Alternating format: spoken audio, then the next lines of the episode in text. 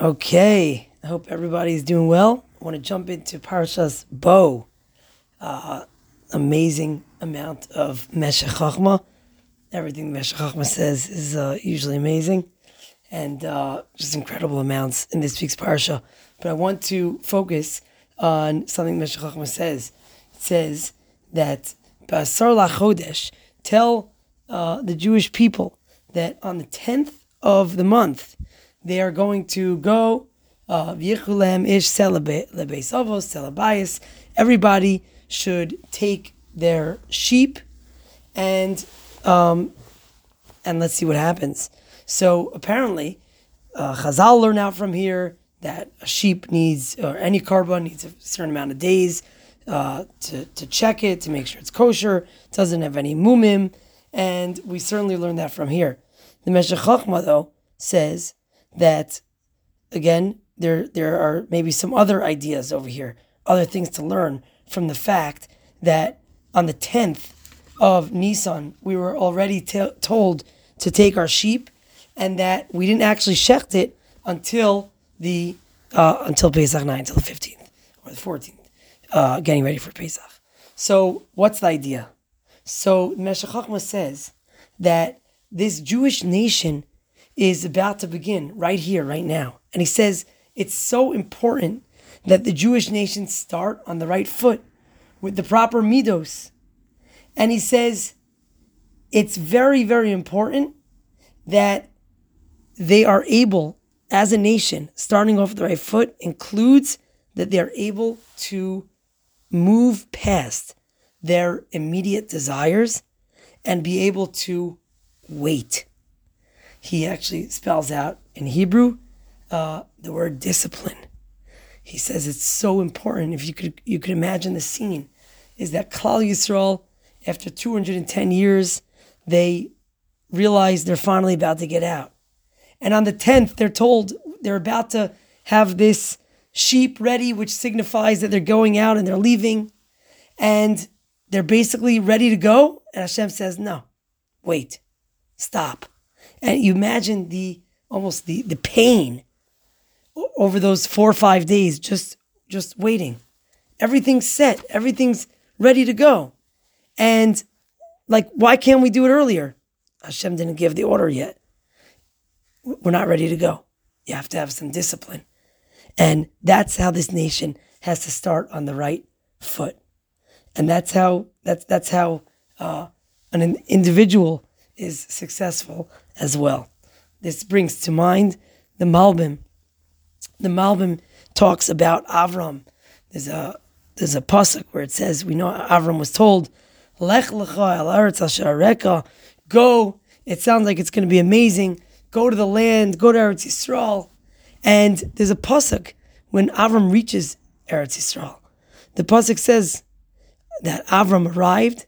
Vayelech Avram holoch v'nasoa hanegba uh, going in the going and coming in the south, going and traveling in the south. And the Malbim says, could you imagine the scene? The Malbim says that Avram was told, give up your whole life. And Avram says, I'll do it. And it kind of sounds like it's going to be something amazing. And as soon as he gets to Eretz Yisrael, he, he's, he's figuring, look, I did the hard part. The hard part was for me to just go. But once I get there, I, he imagines it's going to be amazing. Hashem is going to set him up. It's going to be perfect from day one. And the Malbim says that cannot be farther from the truth. It, it, in fact, the opposite happened. Avram reaches Eretz Yisrael and Holoch negba. He's just, he's waiting for the signal. He's waiting to be contacted from Hashem. It did not happen right away. He was, he was walking he was kind of tra- he, he was just wandering back and forth. Is this the right place? Is that the right place? It, it, it almost sounds like a, a, Mossad agent waiting to be uh, fed his directions and, and nothing's going on. And the Malbim says something very similar is that there's a certain avoda of, of, of waiting. Of, you know, sometimes you think that, well, I did the good thing. I need to be immediately paid back for it. I need to be taken care of right away. And very similar to Klal Yisrael as a nation is what happened to Avram. This is the Meshech This is uh, the Malbim. And of course, there's a very famous study, the marshmallow study, uh, where they where they tracked people, they tracked kids. Uh, hey, you could have one marshmallow now, or if you wait 10 minutes, we'll come back, we'll give you two marshmallows. And they did all the research and they found those kids who were able to uh, to hold off a little bit, to have that discipline. It's, it's a great sign uh, for their future and uh, something that, that's that's kind of scary. Something for us to think about nowadays is ju- just how how instant and immediate uh, things are are given to us. We, I think, most of us um, never would have developed this. A lot of the time, the way we develop our discipline is through necessity. We need to. You need to wait uh, till dinner is ready. There's nothing to talk about. Um, th- just the reality of how how quickly things are going. It's it's kind of scary to think how uh, that's not as necessary. Okay. So that is that's the Dvar Torah. Let's jump into a story. My wife shared with me uh, a great story, a great thing. Um, a few years back, there was a terrible storm in Houston, and uh, we were actually living in Dallas. I actually went down for the day to help people um, just just get out of their houses, and and we did all sorts of work. And uh, you know, I just did a tiny bit of help, but the whole Houston community did, did amazing amounts of chesed. And what they they realized certain streets, one house was completely destroyed, another house was was fine. Uh, not the house, actually. Outside of the house, the the the trees, some some of them, like they all fell down in one house, near one house, and another one, like they all stayed up. And they they tried to. Is one higher? Was one lower? Was was what was going on? And what they realized was after looking into it was that the houses that had a sprinkler system, those trees seemed to have fallen. Um, the ones that did not have a sprinkler system, those trees were still standing. And that was strange to them. These trees were treated better. And what they realized was that the trees that had a sprinkler system, so they were always well fed, always well watered, they they were they never had to send their roots even lower.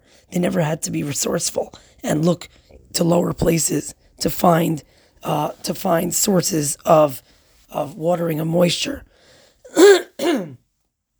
but those ones that were um, that did not have a sprinkler, it was tough for them. But because there was not such available water at the surface, they had to throw their roots deeper deeper. And then when the storm came, they were actually um, better embedded in the ground and were able to, uh, to, to stay standing. And of course, I think that, that really relates to this idea of, of discipline. Uh, what we're talking about is that sometimes if you work harder for something, you've created a stronger connection to it and you're less likely to fall over at the slightest issue that gets in the way. So that's the uh, the story, the mushal. Um, okay, I want to run to a shaila. This is in the Chashukei Chemed, Rav Zilberstein, and he talks about the following shaila that came up. Uh, this man was a farmer, and he sees that one of his uh, one of the the um, one of the oxes starts kind of went rogue, went crazy, and it was it was literally running around the pen and severely damaging some of the other animals, like trampling them, killing them. Um, and he was pretty confident he could get in there and um, and and and he could hopefully calm it down, get the other ones away. Um, but it posed a little bit of a danger to him. And his question was uh, to Rav Zilberstein: Was he allowed to go in and save the other uh, the other shorim, the other oxes? And so that, that's what he wanted to know. So Zilberstein starts, he begins actually with a halacha, this is in Shulchan Aruch, uh, Kuf and Orach Chayim, that in general the psak is that if you see uh, a shor, it depends what type of shor, if it's a, a, a tam or a muad, but you see a dangerous animal, um, and you're in the middle of davening, that's why it's in Orach Chayim, you're in the middle of davening, the halacha is stop davening and run away because you know it's very important to to daven, obviously, but you don't have to put your life in danger. You you uh, you could stop davening and run away.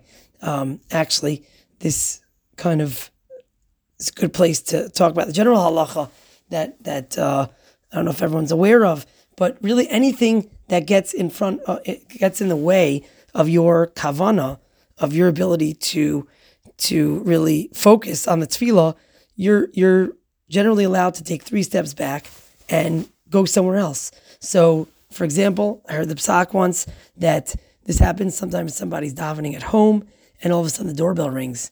And the reality is that for almost anybody besides the greatest tzaddikim, um, that's going to speed up their Shemona Esrei. That's going to really ruin their kavana. They're going to be thinking, oh, who is it? What's going on? It better not be so important. Chas v'shalom, it's a package that uh, doesn't get delivered. How are we going to uh, survive the night, right? So um, people, it's going to shoot their kavana for sure. So the halacha is that you could take three steps back and you could open the door and make just maybe a motion, just you know one minute, whatever, and then you could go take three steps back and your your Shemona Esrei. Something's ever in the way. Uh, actually, just a quick other story that during uh, during Corona, I was in an outside minyan once on a, on a, on a Motzei Shabbos, and somebody they, they, were davening near a clubhouse, and somebody who clearly was not Jewish, uh, maybe he was Jewish, not from, I don't know. He they were davening around a car, and somebody, th- this person clearly did not have uh, the discipline we've been talking about today, and he was he wanted to leave, and there was somebody davening Shemona Esrei right behind the car, and this this person who was either not aware or upset um, said to the to this guy who was davening, "Hey, I'm trying to get out," and this guy ignored him, and he said, "Hey, I, I gotta go. I want to go," and he ignored him, and uh, it was very very uh, awkward. I think it ruined the kavana of most of the people davening. this person ended up moving out with his car and almost hitting the person. It was not a good situation. But if this uh, this mispalel just kind of realized that he, uh, could have just taken three steps back, moved over, and continued his tefillah, his kavana would have been great, and everyone else's kavana. Um, so that was clearly not the right thing to do. Okay, but either way, back to here is that you run away um, if there's there's a dangerous shor. So it would seem that you really shouldn't put yourself in danger. Now there's a the Rav Zilberstein brings a Noda Yehuda. It's a very famous Noda Yehuda um, about the heter of hunting. Um, Noda Yehuda goes back and forth. He famously says that uh, that hunting could be uh, could be allowed in certain circumstances, but that is not a very Jewish thing to do. That's that's the the famous Noda Yehuda. But within that conversation, he um, he does make the following point. He says, "Rashai lehistakin avur parnasa." He says it's clear you are allowed to put yourself into a difficult situation for the sake of your livelihood, for making money. Um, and he basically says that hunting is be'etzem, inherently a dangerous situation. If you're in the you're in the forest, you don't know what kind of animals, and there, there's weapons. He says it's it's really a dangerous situation. Um, and really, it should be assur because of that you're not allowed to put yourself in a dangerous situation. But because of sakana, it would be uh, sorry. Because of parnasa, uh, it would be it would be allowed. He actually says something interesting. His proof, his raya is that it's a dangerous situation. He says that when Esav says "Hine anochi holich lamas," where he's saying, you know, I'm going to die one day. Uh, the Noda Yehuda says, yeah, the pashab shot. The simple understanding is he meant because I'm a hunter because I'm in, I'm, I'm involved in such uh, dangerous kind of livelihood. That's what he meant. I'm going to die one day. Therefore, I'll tell you the bechora. I don't know how he saw that was the Pashup shot, but that's that's what he says. Anyway, so so the Noda Yehuda is saying that for the sake of parnasa, for the sake of saving money, you'd be allowed to put yourself in a dangerous situation. He says that this person would be allowed, even though it's dangerous, this animal is going crazy, he'd be allowed to jump in that pen and he'd be allowed to uh, try to calm things down, try to save his animals.